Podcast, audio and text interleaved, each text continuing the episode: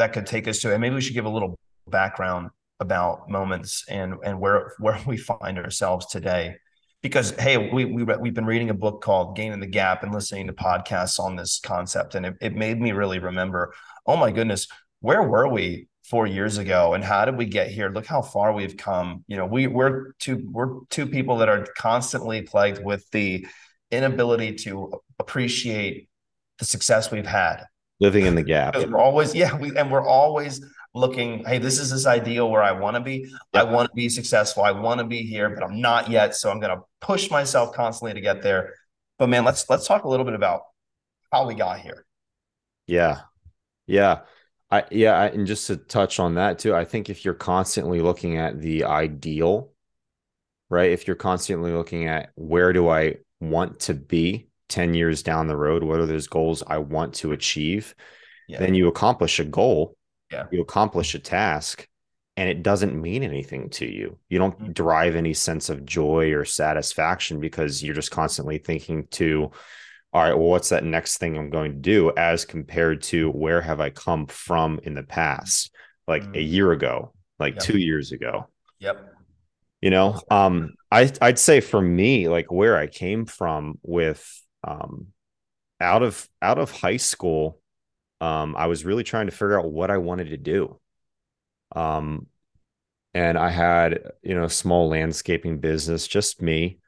Um, and I was thinking about either growing that and making that huge, um, or uh, or doing something else. But I knew that I really I had no interest in working for somebody and kind of like um, always being accountable to a boss. I wanted my own dreams and vision to be my responsibility.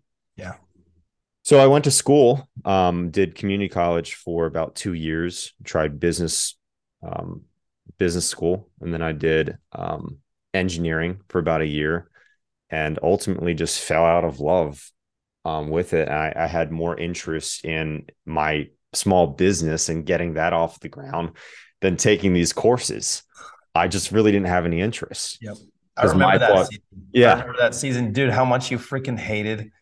We took one class together and it was an economics class. Yep. And you just, you, it was like watching a square peg try to fit in a round hole. It was it just wasn't for you. And I remember plugging myself a little bit with this thought of I don't even know why I'm here. Like I don't know what I want to do after this. I've just been told that this is the right path to follow. But you took it to the next level and say, ah, screw this. If it's not for me and I don't see a I don't see a benefit in it, in it now, I'm going to focus on the thing that I'm passionate about. I I remember looking back on that and really admiring that. He didn't he didn't just stick with something because he was told to stick. You remember those conversations? I I clearly remember that. Um, yeah. in I, I don't know, probably what were we 18, 19? Yeah, like that. Yeah, almost a decade ago. And yeah, and I remember going on a walk and I'm saying to you, I don't care what I'm doing, but if I am doing something, I want to be doing it 100%. I want to yeah. be all in. Yep. And if I'm if I'm going to continue with engineering school or you know business school or whatever it is, I want to be the best at whatever industry it is or whatever thing I do.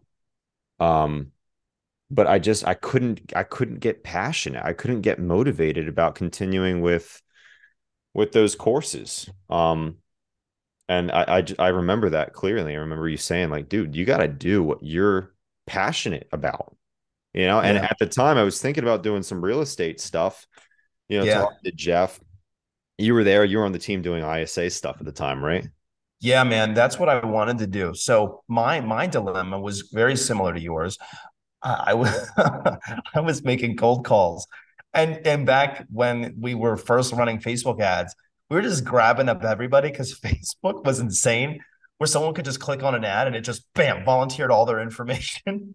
so it doesn't work like that anymore. But oh my goodness, there was just so much. There was so much in the database at the time that was basically just calling through a phone book, and I made uh, maybe four or five thousand of these calls, set maybe 25 30 appointments and was like i mean my conversion rate was so low because there were i mean the the leads were just incredibly low intent i could have had probably better luck calling through a phone book because people would have been way less suspicious about how I got their information. Um, no sales experience, nothing. I was just in college dating Claire. So Jeff, Jeff looped me in and said, Hey, I got a, I got a job for you to do. And then the frustration came from, well, I'm handing off these appointments. Well, what's happening with them after that? Because I knew I could follow up with people, I could get them back on the phone, but I didn't feel the same level of output was coming from some of the people who were on the team at that time that are no mm-hmm. longer with. But it, it was frustrating and I got a little burned out because I wasn't seeing the success come from it that I really mm-hmm. wanted. And Claire was Claire was very, very hard on the real estate profession because she saw what dad went through. And Jeff, Jeff has been through the valleys and the and the mountains and everything in between. Yep. And she was like, I don't know if I want to sign up. And then we're talking about getting married after college. We're talking about all this stuff. And I don't know if I want that future. So you, if you do it or you get involved with it, you got to figure out how not to make it 100% sales and you got to yep. have a backup plan. So yep. I finished my college and and wound up rejoining the team after I finished college. Yeah. And uh, just provide context for what is an ISA? Um, what's yeah. an inside sales agent? It's essentially a cold caller with a little bit more a little bit more education than someone you get the call from saying, you know, hello, your extended car warranty is up. I didn't know anything about real estate sales. All I knew was that I really believed in Jeff and I really believed in the brand that he was building that wow, there's something really special about this and he can really help people. And mm-hmm. then when mm-hmm. I would meet clients who would talk about Jeff, they were just, man, they were just so passionate about Jeff is amazing. Jeff is so helpful. Jeff was just, he was just so much better than this other realtor that we were working with, whatever. And I'd hear these stories and I'm thinking, don't realtors all kind of do the same thing? Like, yep. My parents yep. worked with a new realtor every time they moved, and we moved a lot growing up. Yep. Don't they all do the same thing?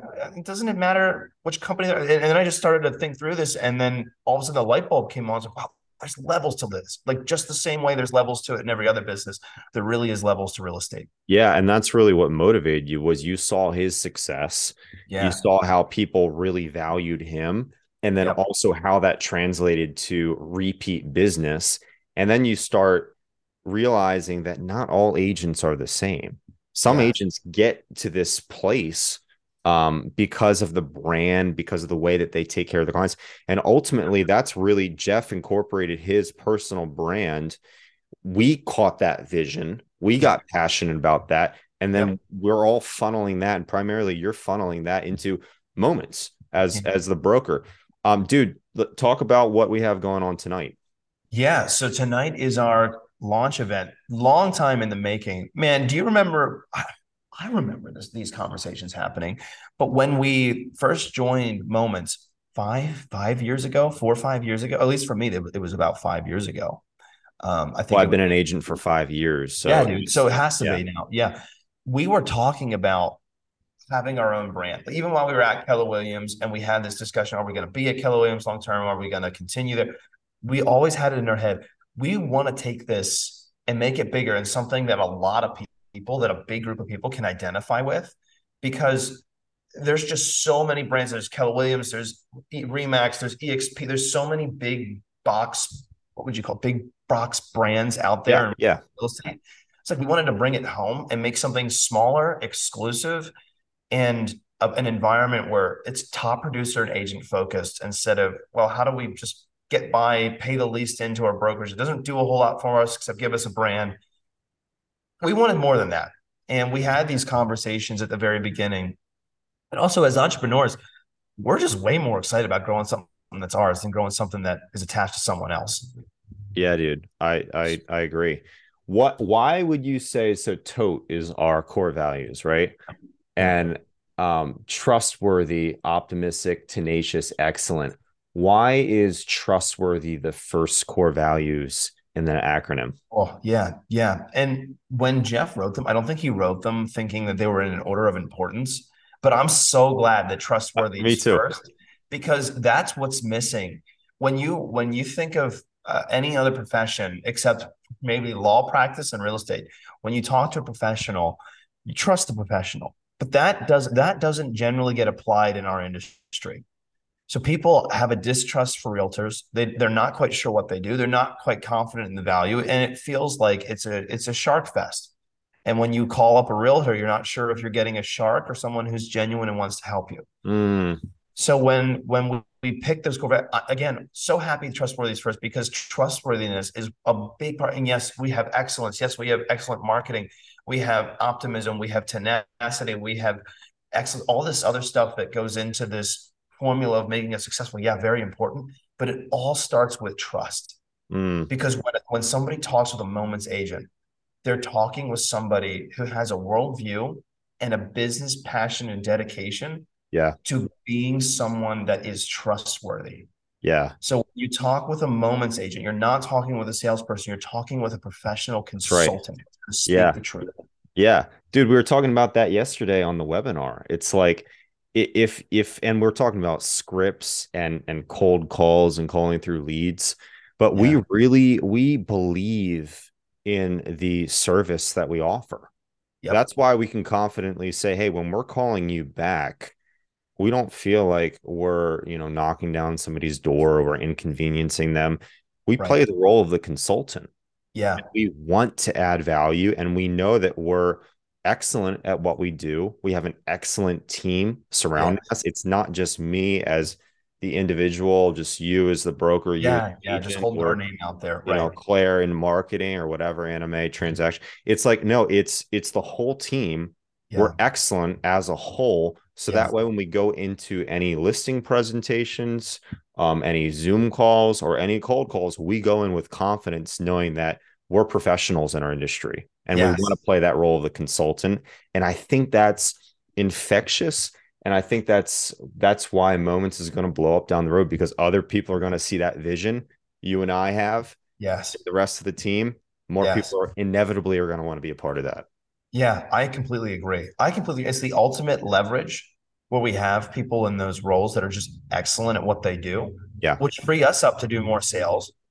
But it's also, like you said, it really hits on a key, especially for those of us, and it applies whether you're new in the business or experienced, but especially for those of us who are not 30 years in, to have to have the confidence that I'm not just holding myself out as a professional. I have I have people who are who are behind me and back me in the same mm. company on the ground that will work on this deal, mm. who will meet you, the client, and who will be involved in every step of the process, who are experienced and and working alongside me. Yeah. That I think that confidence and and a lot of this is mindset and what makes an agent successful or unsuccessful is mindset. Yeah. So having that mindset is just going to be contagious. Sellers are going to understand it, buyers are going to understand it and when they're out there shopping for who they want to work with, man, an agent who's holding themselves out there is I'm the superstar, I'm the professional, I'm all of this stuff.